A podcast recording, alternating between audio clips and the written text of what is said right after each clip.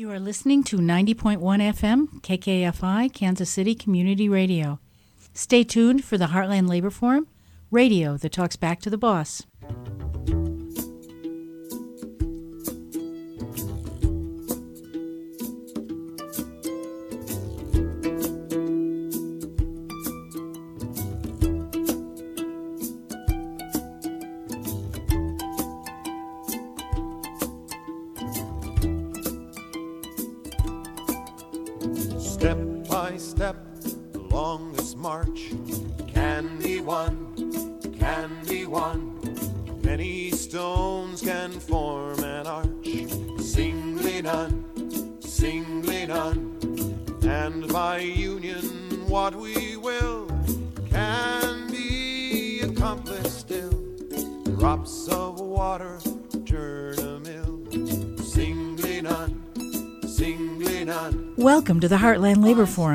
Weekly show of news, information, and commentary by and for the working people of Kansas City. This show is produced by a team of volunteers from a broad range of workplaces and unions. The views expressed on the Heartland Labor Forum are ours and not necessarily those of KKFI or any unions involved.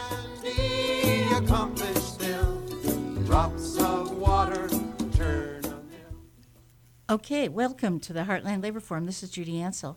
Tonight's show is being underwritten by Kansas City Building Trades Council and Millwrights Local 1529. The Kansas City Building Trades Council, the men and women who build KC. And Millwrights Local 1529, over 1,000 members to serve your industrial mechanical needs, originally chartered in 1913. The Heartland Labor Forum and KKFI thank our underwriters for their support. On tonight's show, Teamsters for a Democratic Union, or TDU, has for almost half a century led the fight for rank and file union democracy and been a leader fighting back against increasingly greedy corporations.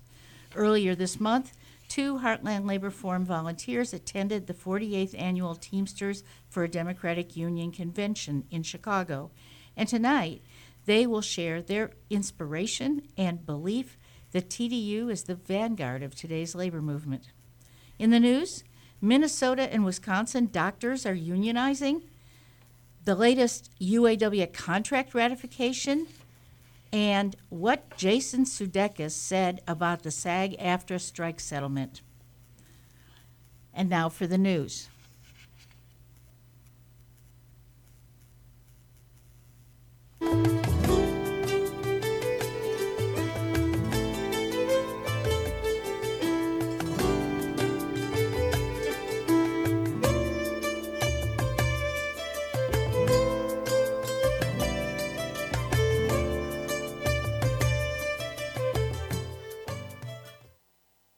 Now for the news from our side, November 16th, 2023.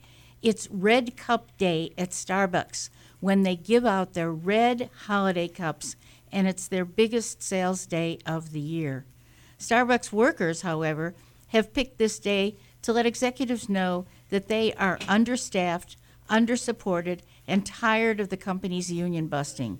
So, they're waging a Red Cup rebellion and going on strike at hundreds of Starbucks stores around the country, including the 75th and I 35 store in Overland Park.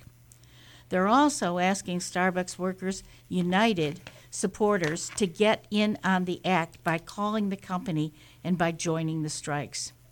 Starbucks has piled up hundreds of labor law violations for firing workers for organizing, for closing stores that were organizing, like their plaza store, and for refusing to bargain with workers who have voted in a union. So, this month, it's doing it again and committing yet another unfair labor practice by giving raises to everyone but the unionized workers. That's illegal. You can join the Red Cup Rebellion by going to sbworkersunited.org and clicking on Red Cup Rebellion. Sarah Wexler in Jacobin reports that last month, doctors across 61 clinics in Minnesota and Wisconsin, owned by the nonprofit Allina Health System, elected to form a union. The union is the largest of doctors, nurse practitioners, and physician's assistants so far organized, according to the New York Times. These healthcare workers formed the Doctors Council, an affiliate of the Service Employees Union, in a vote of 325 to 200. Allina employees complain of being understaffed and overworked and lacking input into decision making, which they say is undermining patient care. One of the doctors, Matt Hoffman, told Jacobin, For a lot of us, it comes down to having so much to do that you don't feel like you have the time or ability to give your patients the best care you can. Also, you don't have the time or ability a lot of times to take care of yourself, to go home, to see your family, to spend time with your kids. We only have nine hours in a day. You have all this stuff to do. Where do you cut? Do you spend less time seeing your patients? You spend less time than you'd like to with be, reviewing lab results or calling specialists? Do you spend less time at home with your kids? My patients are suffering because they're not getting the care they should. They're not getting the time. They can barely get an appointment. You think, who set up the system? Who's benefiting in the system? It's the healthcare corporations. It's drug companies. It's insurance companies. It's Allina. It's companies like Allina. You see the sneeze. I've been working for nine years, and the squeeze is getting tighter every year. Workers at Ford and Stellantis voting local by local are approving the contract negotiated by the United Auto Workers by comfortable but not overwhelming majorities. At Ford, the vote, which includes most locals, was two to one for ratification. The Ford Claycomo workers voted 56 to 44 percent in favor of ratification. That's less than the national average. As for Stellantis workers, they voted with most locals reporting, similar to Ford, approving the contract by a two to one margin. But GM is another story. There, with all locals reporting, workers approved the contract, but only by 55 to 45 percent. Local 31, which represents the Fairfax, Kansas GM plant, voted even more narrowly, 52 to 48. At least three major GM assembly plants voted down the agreement. Some older workers felt they didn't get enough pay increase. The 40% starting demand made some think that they should have gotten rather than the 25% in the final agreement. Of course, you never get what your starting demand is. That's negotiations, which means give and take. Other workers cited the persistence of tiers, albeit that the time to get full pay has been significantly reduced. Others wanted pensions for everyone rather than 401ks for newer workers, and others felt that retirees didn't get enough. Fain said that the union failed to win pension coverage for workers hired after 2007 because the car companies refused to put more pension liability on their balance sheet as would hurt their standing on Wall Street. Fain said it would be high priority in the 2028 negotiations. Scott Houldieson, chair of the caucus Unite All Workers for Democracy, UAWD, which backs Shawn Fain, told Labor Notes it was a strike that was trying to dig us out of 40 years of concessions, 40 years of cooperating with the companies, 40 years of corruption. What didn't we didn't get it all, but everybody should expect to get it all at once. We won record wage increases. We got back COLA. We ended wage tiers. We got our foot in the door with the uh, transition to electric vehicles. The companies were wanting to leave us completely out of the equation. Most labor leaders, and certainly UAW President Fain, thinks what the UAW got from the Big Three was historic. Labor historian and expert on the UAW history, Nelson Lichtenstein, went further. He called the strike and the contract both historically transformative. The Government Accountability Office has issued a report on the future capacity of the Kansas City nuclear plant at the former Richard Kabar Airport operated by Honeywell. The GAO report found that U.S. nuclear weapons contain over 80% non nuclear parts. These parts are produced by or produced at the nuclear National Nuclear Security Administration site in Kansas City, Missouri. It found that continuing demands for nuclear weapons parts may continue to increase over the next two dec- decades, exceeding the plant's capacity. While there are efforts to increase the size of the facility and the workforce, the GAO found that these efforts may not fully meet future needs at the site may need additional space beyond the planned expansions to meet project demands. According to the GAO, Pro, uh, projections, the staffing needs between 2025 and 2045 could reach 2,500 workers. Currently, there are about 1,250, but projected needs by 2025 are for 1,500 workers. The workers at the plant are represented by Machinist Local 778. And for our last story, we want to share a statement by actor and comedian Jason Sudeikis made last week when he was in town for a benefit for Thunder Oh, I'm, oh, I'm delighted that the strike's over. Um, on behalf of the, the two unions I'm a part of, but then also on everybody, the entire group of people, you know, men, women, you, you know, white collar, blue collar, behind the scenes, above the scenes, below the scenes, every which way, uh, all getting ready to come together and, and, and you know, kick it back up. I mean, it, it is it is a, a, a remarkable thing that happens, uh, having been involved in, in making movies and TVs, the way uh, TV shows, the way all these different people have a common goal and try to get it done. And, and I'm, I'm glad that uh, some of the, the, the you know the folks that uh, hold and control the purse strings have, have uh, you know loosened their grip on it a little bit and letting all those folks get back to work. You know because those those are the people that uh, that that make that stuff and the people that uh, that uh, you know get to you know suck off of that stuff. You know, uh, the parasites, if you will. Uh, uh, it's uh, it's it's nice of them to uh, you know take a little less for themselves and give it to the people that actually do the work. And I, and I wish I wish every in every industry anybody that being eh, which is it's it's it's as much of a pandemic as the one we all you know collectively went through on this earth. It's happening everywhere, especially in this country. And I and I I encourage and applaud all unions to get together, stand together strong, and and uh, and fight the good fight, not just for themselves selfishly, but for you know the next union and for you know their their children, for and the same thing that we do here, and for all charitable endeavors to help people that you probably will never meet. You know, so so I hope that you know generation from now, uh, the people that are uh, you know that work in our industry and other industries that have the same situation uh, are, are you know better off for for the you know people you know, sticking up for one another at this level at this time. That was Jason Sudeikis, and thanks to the Kansas City Star for that clip. Th- That's news from our side. The news tonight was read by Scott Olinger, Michael Savoir, Morty, and I'm Judy Ancel.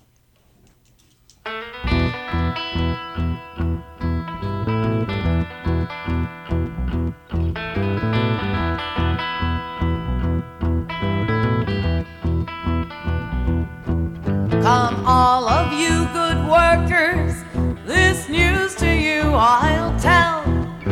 The rights we take for granted now, we have no right to sell. Does anyone remember the days with bold John L? It's thanks to him no child of mine will know the breaker's hell. Tell me which side are you on? Which side are you on? Which side are you on? Which side are you Which on? side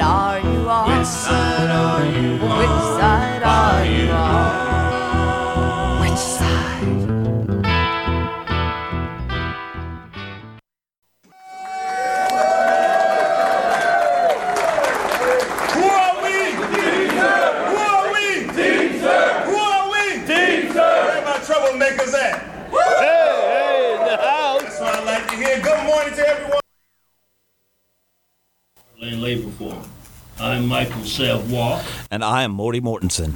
Our musical prelude was Which Side Are You On by Anne Feeney. The sounds you just heard were the excitement from the 48th annual TDU convention.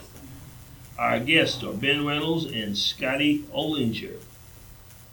Uh, both are elected stewards at UPS. In the first half of our show, we will take a look at that convention. We will hear from some of the esteemed labor leaders and visit some interesting workshops. In the second half of the show, we'll examine some of this year's labor victories and see how TDU has been an inspiration, an educational powerhouse, and a shining example across labor's ranks. Since 17, or 1976, the TDU convention uh, have brought Teamsters together to learn from each other, to strategize, to build worker power. TDU has taken on corporations by winning the right to vote, defending givebacks, and organizing to win new leadership and new direction for our union. The TDU convention is where we come together to share our hopes, build our skills, and grow and as an organization and a union uh, power builder. Workers everywhere are talking are taking notice, including Amazon workers who are starting to organize and take action to win change. The labor upsurge is spreading. Members of the United Auto Workers have won the stand up strike to reverse concessions uh, and multiple tiers at the big three auto workers. The, the revival of militancy from the Teamsters of to the UAW began with members organizing to build union power through rank and file power. Well, let's kick it off with Sean O'Brien, a fourth generation Teamster and general president of the International Brotherhood of Teamsters. He is leading a new, aggressive, and militant era in the Teamsters Union. O'Brien is involving members to win strong contracts, enforce them, organize the unorganized, and take on employers. Listen as O'Brien speaks to the challenge of Amazon and the leverage of controlling much of the transportation industry. As an organizer, some form, some fashion. We have our Director of Organizing here, Chris Roselle. Where are you?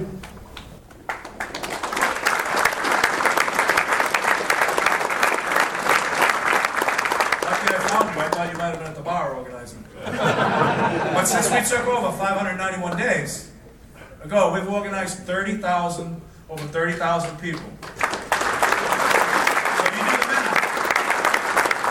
we're organizing 50 new members every single day for the last 591 days. But it's not enough. It's not enough. We've got the biggest fight on our hands, and I think Local 804 has done a tremendous job of mm. leading the way, empowering mm. rank and file. Yeah. Everybody around the country is doing the same. Amazon is going to be our most formidable opponent. That is our biggest threat. It's our biggest threat, not only parcel delivery, but Sister Dougherty's dealing with them in the motion picture industry. We've got issues with them with the cloud. We've got issues with the government giving them contracts when they're destroying jobs and trying to kill American workers.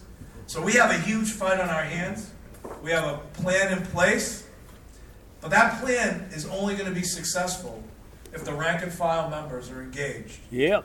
And engaged not because it may pertain to you, you may not even work in the industry. But Amazon is coming. They are everywhere. They're in food distribution. And we have allocated $300 million out of our Strike and Defense Fund because Strike and Defense Fund can be utilized to defend against any threat to our organization. Amazon clearly is a huge threat to our organization. That's where we need to engage every single person in our to go out there and talk to these workers. Make certain they understand how important. That's why the UPS agreement is the best template in the world for these workers. That we provide goods and services throughout this entire country. Whether it's in rail, whether it's in maritime, whether it's in trucking, whether it's in aviation. Teamsters all have a hand in each one of those modes of transportation. And I told the White House clearly on several times that if you get involved in our affairs, and we don't want you involved in our affairs, we could potentially shut this country down for one day to show them how valuable we are. I like it. I like it. I like it.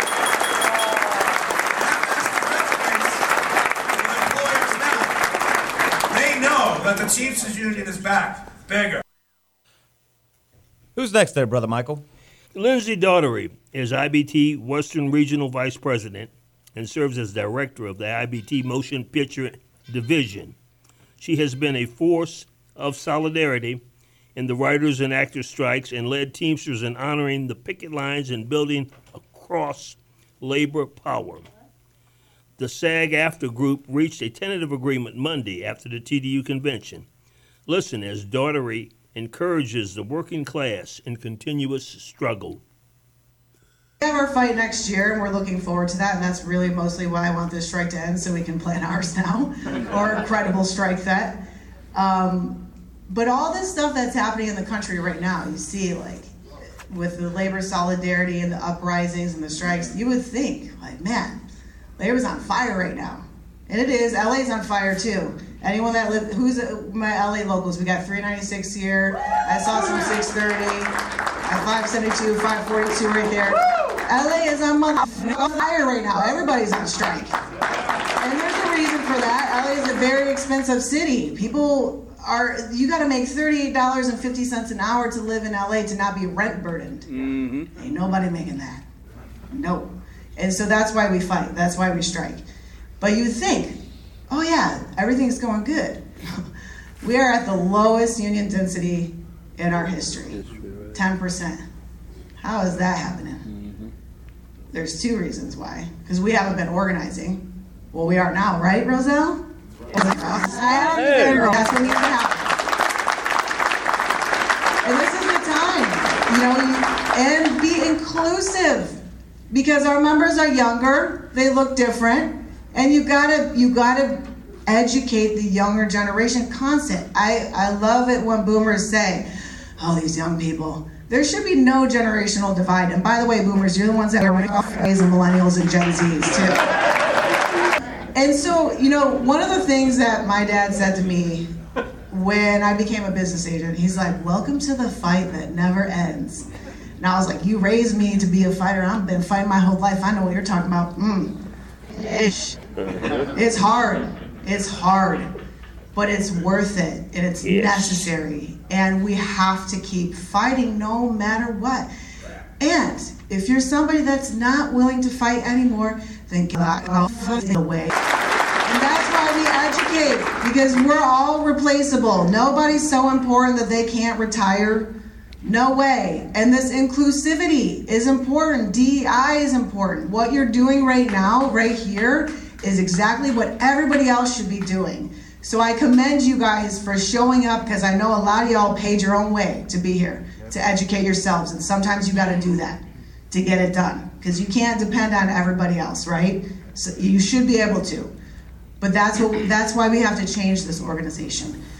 And on the executive board, you know, we have this new general executive board. We only have two women on the general executive board. Why is that? Well, Because there's not a lot of female leaders out there. And why is that? Because we're not giving them the opportunity as well. And that's why you have to try to make the change, demand change, do the work always. Who else we got? well, last but certainly not least, we got Shawn Fain, president of United Auto Workers. He has led the United Auto Workers in a tremendous victory at the big three automakers. He's going to tell us a little bit about that and who's been their inspiration. And the members turned this union around. Not me, the membership did this. We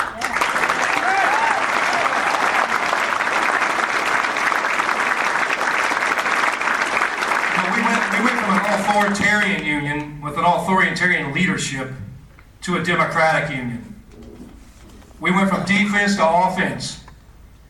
And we went from a company union to a member led union that's going to war for the working class. We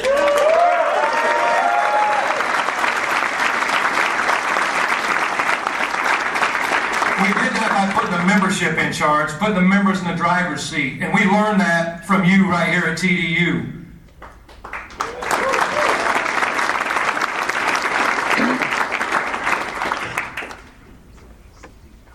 You know, when news of that corruption scandal broke, as I mentioned, you know, a lot of people lost faith. But there were other people who refused to give up. You know, what started as a handful of rank and file activists demanding the resignation of leadership, of the corrupt leaders. It grew into a massive movement of members calling for a democratic reform for the UAW. You know, some of that small group is here with me tonight. You know, and that small group got a little bit bigger and, and started gaining momentum. You know, thousands of members were pissed off. They wanted something done about it. They wanted to save this union. They wanted to save it from corruption, from concessions, and from tiers. You know, that group called themselves UAWD, Unite All Workers for Democracy. Some of them, like I said, are here tonight, and if it wasn't for their determination, I sure as hell wouldn't be standing here right now, because they are the reason I am standing here. You know, These reformers looked around the, labor movement for examples and for inspiration. And they found that inspiration with you guys right here, Teamsters for a Democratic Union. You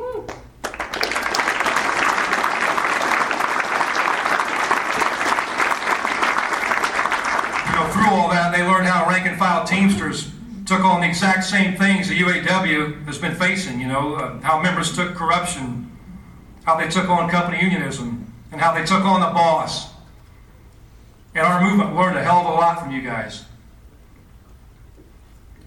I'll say this though, without TDU, there'd be no UAWD. And without UAWD, there would be no President Shawn Fain. There sure as hell wouldn't have been no stand-up strike. And there'd be no movement to change what it means to be UAW today.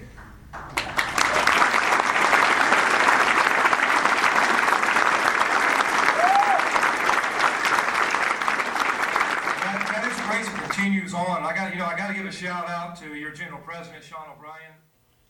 Well, Marty, why don't you tell us about the workshops? Absolutely. Uh, well, there are more than we could cover on the show, but some of the best attended were meeting the Amazon Challenge. Members and organizers meet to discuss the Amazon threat and the role to volunteer organized committees and cur- current organizing effects and challenges. There was also labor's movement, uh, an expl- explanation of what's behind the labor's upsurge. Uh, developing the next generation of Teamsters troublemakers, getting young members involved and preparing to put them on the front lines of the battle. Running for union office, a comprehensive look at what it takes to run for and win local union office. Uh, mental health matters, a frank and honest assessment about how mental health issues affect our membership, our workplace, and our communities.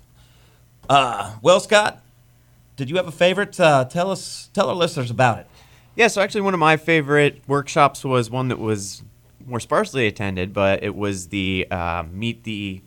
Uh, it, you basically met with a bunch of labor lawyers. I believe it was called Meet the Experts.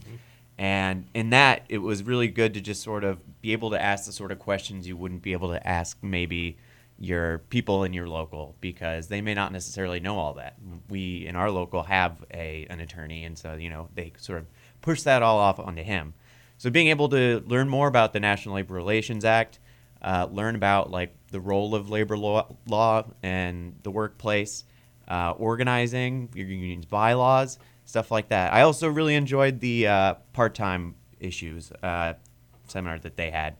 Uh, part-timers are often overlooked, and learning how to enforce the contract uh, as a part-time steward is very, very important these days. And you know, it's it's a difficult thing to get done. Um, there was also a specific UPS uh, enforcement contract or contract enforcement, I should say, seminar, and that was really useful because you know with this new contract, we're not really sure what's going to uh, how it's going to play out. There's a lot of unanswered questions about you know enforcement in the future. Yeah, there were a lot of good classes. Uh, what about you, Ben? Yeah, I uh, I gotta highlight a couple at the very least. Um, as you guys mentioned, men- the Mental Health Matters uh, seminar was really eye-opening. Uh, it was led by uh, some folks out of Local 89 out in Louisville who, due to some very tragic circumstances, were forced to confront the reality of, you know, the mental health of of workers in our country today, and uh, it led to a lot of really good, uh, productive, frank talk about how mental health affects all of us um, from all walks of life. And uh, it was just really encouraging uh, sort of dialogue to bring back to, to work with me here. Um, other than that, the real highlight for me as a union steward would have to be uh, a workshop called Ask the Experts, uh, which is just a room full of labor lawyers. Uh, and you just sit down and, and ask just rapid fire whatever questions you got. Uh, different specialties, different folks. So, you know, you, you know, anything from the NLRB to getting through a grievance panel, like, you know, there's someone in the room for whatever, you know, whatever issue you're dealing with back at home. Uh, so it's just like, it's, it's just a, an invaluable resource uh, to have because uh, you know you're there's not many not many circumstances you're going to find yourself in a, a room full of of uh, of labor lawyers uh, that are just they're that that are at your disposal, I guess you could say. Um, but uh, man, the convention overall just uh, just highlight of my whole year for me. Really motivating, really uh, encouraging to get back get back into the shop and uh, and take care of business.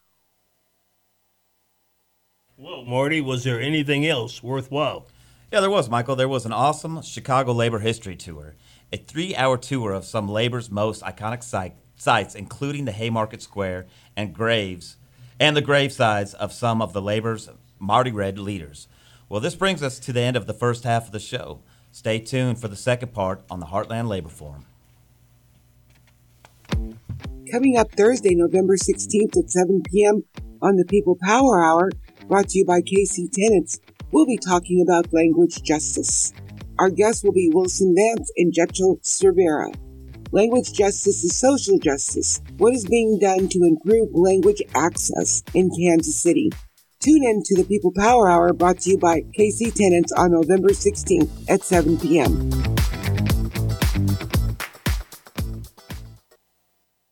This is MC Richardson, Chairman of the United Minority Media Association, inviting you to participate in UMA's 50th anniversary, Saturday, December the 2nd, from 10 a.m. to 4 p.m. at the Bruce O. Watkins Cultural Heritage Center, 3700 Blue Parkway, KCMO, workshops, presentations, and awards, plus a luncheon. For more information and donations, call 816 694 2273.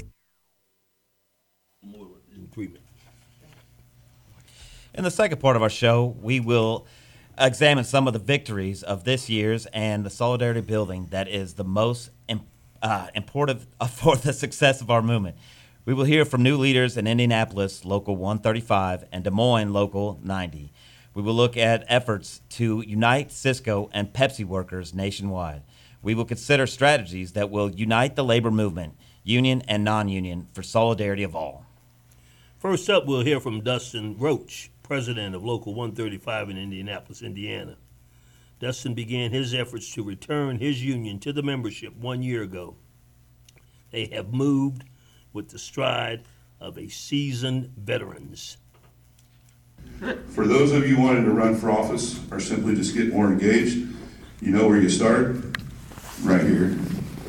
TDU is the place for you to be. This year, we've held contract summits and Indiana Labor Notes Conference, multiple steward trainings, member trainings. We traveled the country, taking our training on the road to meet our Republic Airways flight attendants where they're at. Meet members where we're at is very, very important in our local. We held an enforcing expired contracts training for our members at Sysco, and we'll be doing the same for other groups in our local next year. Those flight attendants are a crazy bunch, too, let me tell you. yes. Uh, we engaged in coordinated bargaining with many other locals and many other companies, including what I love to refer to as the great bloodshed of Sysco Foods between Local 89, Local 135, and that traditional company Sysco. Our members put it to them. Our members traveled up the country shutting Sysco down, and what most don't know about that traveling strike was if we didn't get an agreement that week, Local 120, Local 337, Local 89, Local 135 was going to take about a dozen members off a piece, and we were going to really drop bombs all over your house and blow them up. So, we won. And when I say we won, our members won, right? That's who did, that's who did it. That's who drove it. Um, we've also ran over a dozen full-fledged contract campaigns from the bottom up. Um, campaigns like at Wicks Pie in Rensselaer, Indiana, where we demanded a piece of the pie. All right, all right. For baking, we wanted a slice of the bread. Um, Brickyard Healthcare, we've got a couple of those members here too. We demanded more affordable healthcare for our healthcare workers. Because that. Yep, yeah, Healthcare yeah. workers should get Healthcare. affordable healthcare. Damn right. Um, their employer didn't understand it, and, and together, I believe that we made them understand it. So, Next, we'll hear from newly elected leadership of Local 90 in Des Moines, Iowa. Uh, Alona D. La Rosa is a former Pepsi employer who is leadership, whose leadership has earned the respect of his coworkers as well as Pep- Pepsi Management and Contract Negotiations Committee. Today, I'm going to tell you about the 150 Pepsi Teamsters who just won a record contract at our local.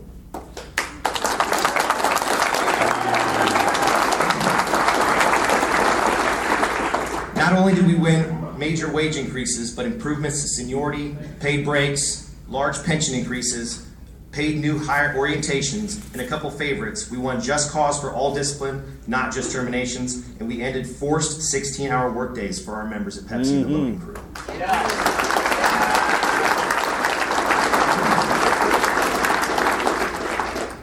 When we took office, our union membership at Pepsi was catastrophically low. We had about 80 members out of a shop that currently rests at about 150. So we were getting dues on less than half that shop, and we needed to organize. During our run for office, we had a hard time connecting with Pepsi Teamsters. Their chief steward was on the opposing slate. Since winning office, we have made it a priority to visit every single shop at least monthly, and we hold regular craft meetings. Our members have started to get to know us personally. When it came time to bargain with Pepsi, we took the opportunity to engage our members and build a campaign from the bottom up. We held meetings for contract proposals to gather every possible proposal. We had meetings that were four hours each over five days, but it was all worth it. Lar- language changes might seem small, but they really make a difference to our members day to day. We wanted the bargaining committee to represent the entire rank and file, not just stewards, so we had people like Matt George and Tanya Jackson on our committee. They are both longtime warehouse workers who stopped and spoke with us in the middle of the night and early on during our campaign. We're proud to have them both with us here today in the audience.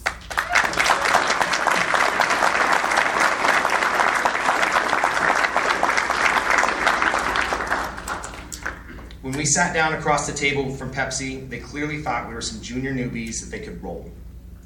But we walked in there with a huge stack of proposals before we even touched economics. Pepsi's rep was in shock. He said, This is an unusually large stack of proposals, an unusually large bargaining committee. I like to talk to issues, so I told him we're going to be seeing a lot more of this, and the committee will probably be even larger tomorrow. thanks, to, thanks to TDU, we built strong connections with our brothers and sisters at Pepsi in Local 135, and we rolled in there with Jesse and Sarah from Indy. uh, the Pepsi okay. negotiators looked horrified. Okay. They call Sarah the Grim Reaper of Pepsi, actually. Ah! we saw why with the expertise she brought to the table. Thank you again, brothers and sisters, and we look forward to going up and supporting you during your negotiations next year. Well, we would truly be remiss if we failed to include the words of wisdom from the UAW District 9 Director, Daniel Vicente.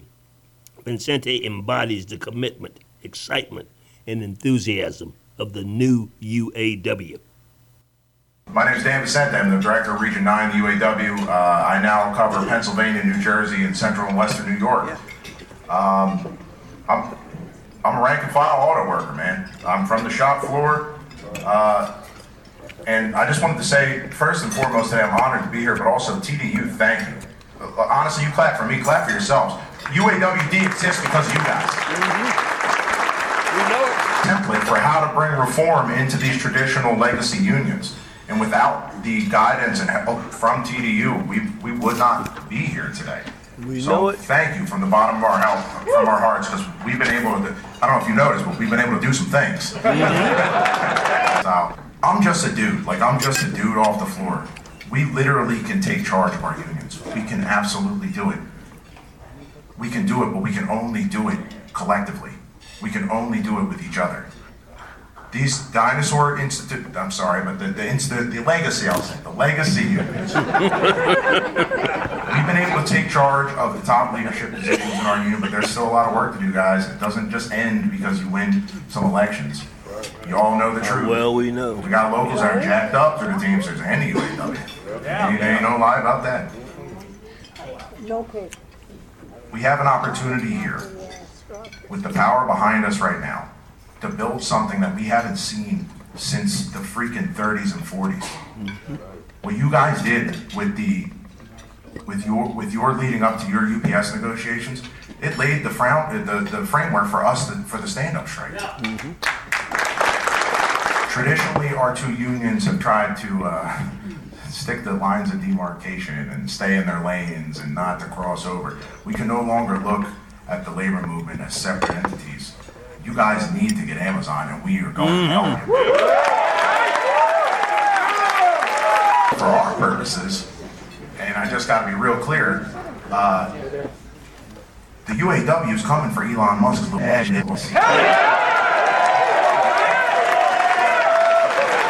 growing in our unions, but all, not just our two unions, but across the labor movement right now is it's not. The media keeps trying to to come at us and say we're a political movement or we're some sort of ideologues or something. But you guys know the truth just as much as I do. We work with radically different political agenda people next to us all day. The assembly line, I got Trump people, I got Bernie people, I got, that doesn't matter. If you pay you, they pay machine, they pay him, it doesn't fucking matter. Okay? This isn't, this, this is working people sticking together and finally saying enough is enough. Last, we'll hear from TDU organizer David Levine. Levine speaks to TDU's vision and direction for the coming year. He acknowledges the increasing important role of TDU as the North Star of the labor movement.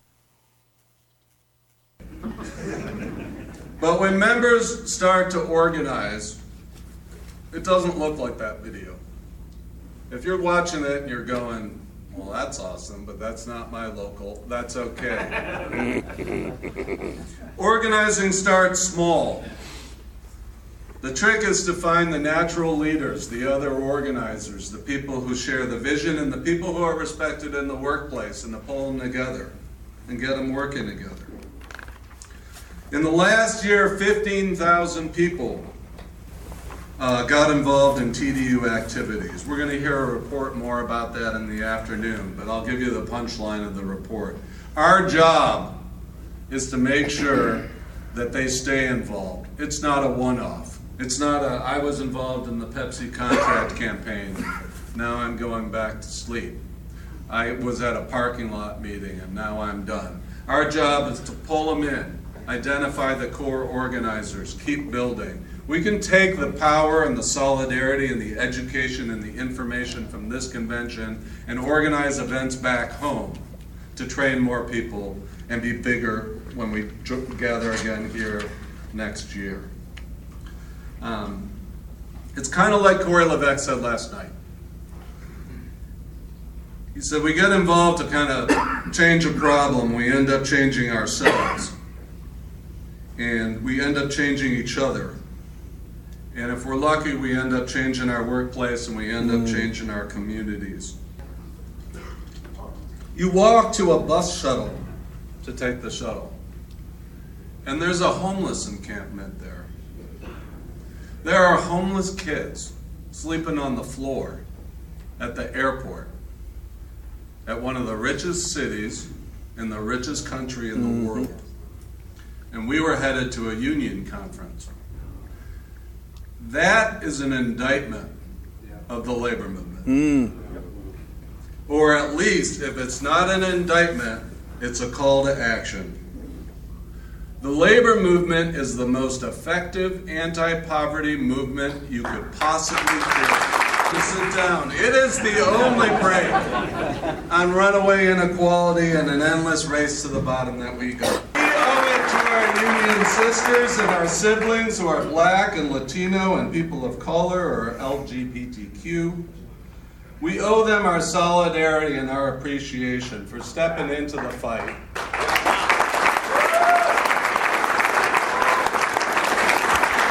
Despite the extra barriers you might face, and despite our own missteps in this movement, we want you to know that we have your back.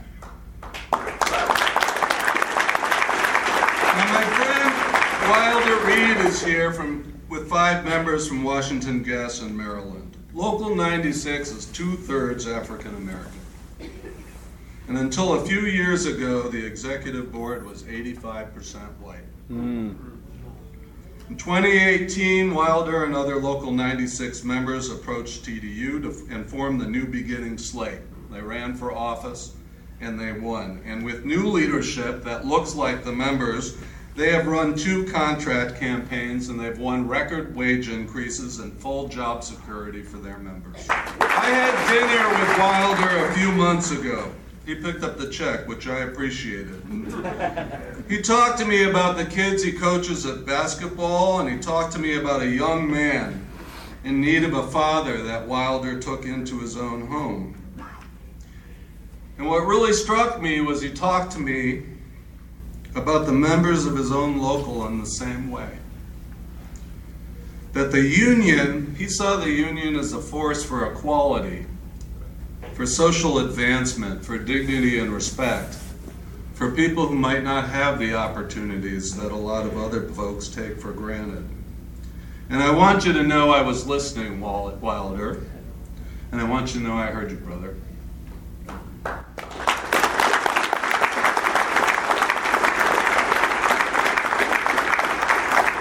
That solidarity, and when Wilder or Corey talk about, um, or Alano said, um, it's the people.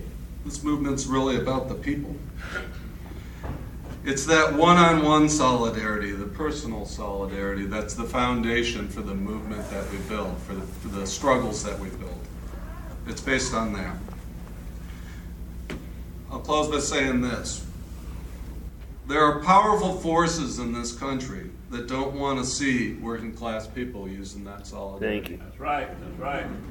Corporations, corporate politicians, the 1%, they'd rather see us squabbling with each other about what's on Fox News or MSNBC or Facebook. They'd rather see us scapegoating each other, immigrants, people of color. Anything that pits us against each mm-hmm. other and takes our eye off the ball. Mm-hmm. We have found a better way in this movement, standing together and building each other up instead of tearing each other down. And if Carol Tomé or General Motors or UPS or Elon Musk or Jeff Bezos or the boss near you doesn't like it, that's their problem. The limousine class sees the light in their rearview mirror, closing in from behind, and that's our solidarity shining. Let's put to the pedal to the metal and run corporate greed off the road. Thank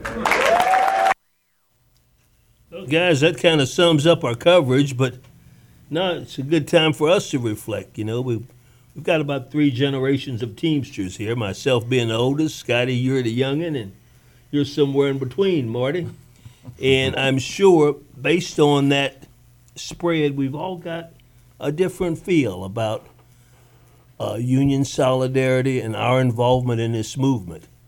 And, and I see in both of you a real commitment uh, because it's hard not to be committed. You know, you come in wanting to change one particular thing, as David said a minute ago, you know, and somehow, you know, the thing changes you. And in that process, it changes the people that you're close to, and it changes the community you live in, you know, and you're in it for life, like I've been. So, you know, uh, these TDU conventions are always um, a great opportunity for me to go. It's family you know. And of course, uh, it's it's uh, I wouldn't miss it, man, until I I can't get there, I guess, and then he might have to carry me. What's your reflection, Scott? Uh, no, that's absolutely. You caught that right on the nose. I mean, this is my first convention, and I think one of the highlights was, you know, I've got a chat of people that I talk to, generally speaking, for four or five hours a day Mhm. of package car drivers. We've got other uh, part-time workers, and being finally being able to meet them, you know, put a name to a face. Mhm. It's it's great. It's sort of like you know, all of a sudden, this voice that I've heard in my head for you know uh, days is like someone I can actually you know hug and talk to and catch up with in, in a real way. Uh, we had a few people, Morty here included, that was running for the uh, International Steering Committee. Uh, I was very happy that everyone that I you know really wanted to win did win, and so I think we've got really good leadership uh, for TDU uh, going forward this year. All right. Well, thanks, Scott. Uh, you know Michael? I kind of like what you said, how it's it's family. Um, the way I kind of look at it, and I was trying to convince a lot of my guys to show up here because you get burnt out, you know, doing day to day stuff. And uh, I mean, like I get here and kind of get refreshed coming here every Thursday, hanging out with you and Judy. But uh, I go to these conventions, and it really like you got a bunch of people that care, a lot of people that want to make a difference in the world and change the lives of workers. Um, so it really gets a you know a fire lit underneath your butt to go get back home and then be. I'm like right now. I'm still kind of on Yeah. the pink Yeah, cloud or whatever. Oh, yeah. Like you know, I'm gun ho, wanting to uh, change you know things in my local, change things in my system. Um, you know, like our big push in my system, I'm BMWED. We're a division of the Teamsters. You know, is, direct elections is really important to us, and uh, you know now we're, we got a plan set up, and we're going to fight hard for those direct elections. But uh, you know, Scotty, when you were sitting there, you were asked earlier what was your favorite class. I was a little upset. You know, I, I taught a class, and I was hoping you would Oh. say mine. Which- so you're fired. You're you're fired on that. Yeah. Which one was that? Uh, it's not even listed. Michael, did Oh. you li- write it down? I but didn't, it was. uh, I didn't write it down. Uh, but you know, I have. Uh, I've been a member of TDU for 38 years, and of course, that's approaching the amount of time I did at UPS, 42. So, of course, it wasn't consecutive. Otherwise, I'd be a pretty damn old person. But uh, what occurs to me is that how you get steeped in this, man. It just becomes a part of what you do, and it's it's essentially motivated by love because I want to make it better for for the guy that comes behind me, man. And when I think of all the people I've known over the years, and many of them are gone, and I look at the little folks or the young folks that are coming in now, and uh, and I was telling Path, I, we got a thousand little Pathites now running around, and it's great, you know. So. Mhm. Yeah, no, the the ability for a convention like this to, you know, kind of like create a new generation of militants because this was the greatest turnout they've ever had from what I've told 500 Teamsters all in one room. Mhm. And not just Teamsters, but the people who really want to be work, workplace advocates more than anyone else. Oh, yeah. And also want to reform, you know, some stale unions. There are definitely locals out there that see a lot of pushback from TDU because they see it as being, um, you know, sort of anathema. It's like, now we know how to run our local here. We don't need anyone telling us how to do this. It's more work, obviously, to have a militant uh, local. And so, you know, being able to be energized by like minded people like that and knowledgeable people at that. Uh, you know, these are not people who just, like you said, you might have someone like me who's only been a steward for five years or so. But hearing from these people who've fought the good fight for, you know, generations basically, uh, they, they really know the tactics that work and how to win. Yeah, people. A lot of people get butthurt about TDU, and it kind of it kind of blows my mind. TDU probably puts on the best educationals I've ever seen. Yeah. Um, you know, and people want to say that we don't want them taking over our local. That's not really it. They they want a rank and file led union, the way it should be, not this top bottom crap that's currently going on. Um, it, it just and you say about the love. You know, that's one thing I really love about TDU is like you can have a disagreement, and you I can approach you and we can talk about it. And even though we disagree, we're, we're still good with TDU with my like my union. If you disagree with the leadership, you're out. Like I mean, you can't have disagreements at Oh, yeah. all. Oh, yeah. So I really enjoy TDU that this is a rank and file le- led organization. Yeah. And it feels really good to be a part of it. Yeah. And we've got a democratic procedure to come to, to those conclusions, I mean, or decisions rather. And uh, while we've had some dissension over the years, or people that have fallen out in a sense, they always come back. You know, they always come back. Oh, yeah. So, you know, I'm excited about the possibilities of of us moving forward and and you know actually bringing back uh, the kind of of influential labor movement we had in the 30s. You know, it's possible. Oh See? yeah, Yeah. absolutely. I think one of the interesting things I saw at this convention, which uh, I mentioned you at one point, but you know, there's a an organization called Teamsters Mobilize. They're, you know, I would say they're militant to a point of that they um, are not always well appreciated. And I don't always agree with the way they handle things, to be honest. But it is really refreshing to see a level of militancy that even extends beyond, you know, the sort of things that TDU is willing to do. Mhm. Uh, seeing the young people there get fired up, I mean, you know, I love to see it, even if I do disagree with some of their tactics. Yep. And it's it's refreshing to know that there is room for dissension. Yeah. You know, and we can still move forward with it. Right. Right. So, guys, I guess that's about to wrap it up. We're going to have to move over and, and let Judy uh, read the calendar of events. For, Thanks, Scott, for coming Yeah. on. Yeah, thanks so much Oh, for having yeah, me. Absolutely. Thanks, guys. That was a great show. And if you want to tell your friends if they missed it, just tell them to go to kkfi.org, look at the, look up the Heartland Labor Forum, and you can find it there, or just go to heartlandlaborforum.org. And now for the calendar. Uh, there's a steward's workshop uh, called Assertive Grievance Handling that's being put on by Labor Notes November 18th. That's Saturday, 7 to 8:30 p.m. Doesn't sound right. Look at the Labor Notes webpage to find out when that is. Just go to labornotes.org slash events. Yeehaw! The second annual KC Tenants Benefit Show, Friday, November 19th.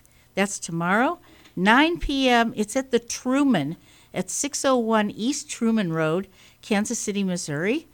And you can get tickets at KC Tenants Facebook page. Wyandotte County third Saturday Democratic pre- breakfast is Saturday morning, 8:15 for breakfast, 9 o'clock for speaker.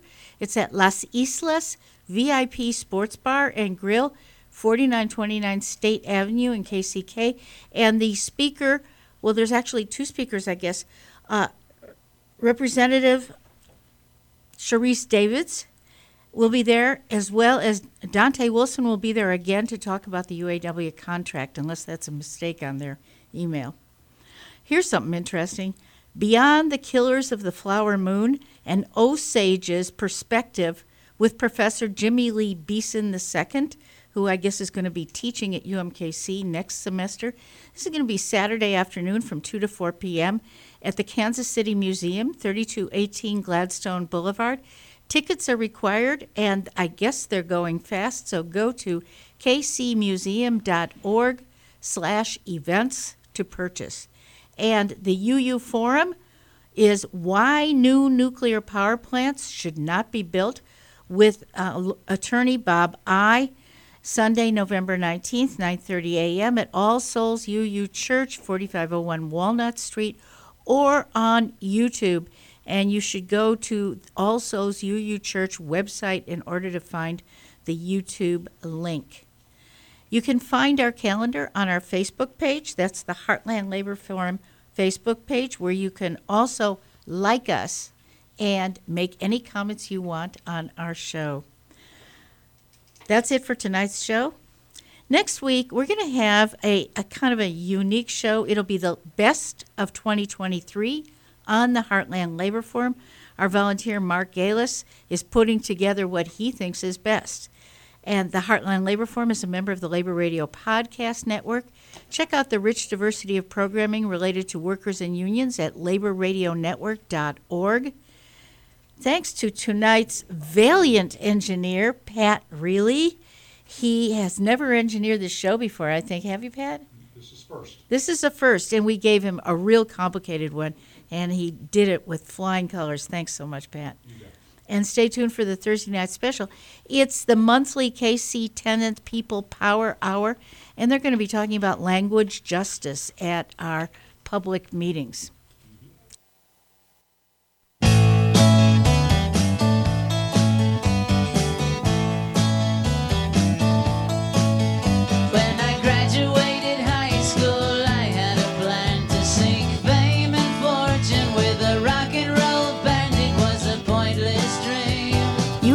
Listening to the Heartland Labor Forum, a show by and about workers, our workplaces, and our labor movement. We are radio that talks back to the boss.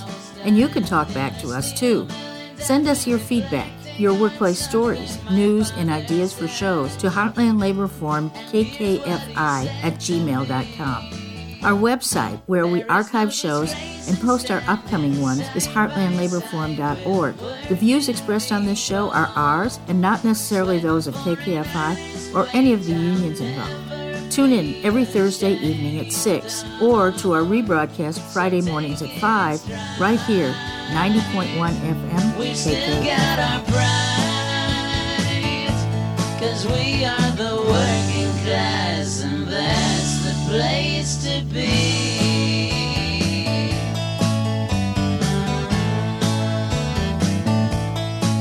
He said if I were Frank Sinatra,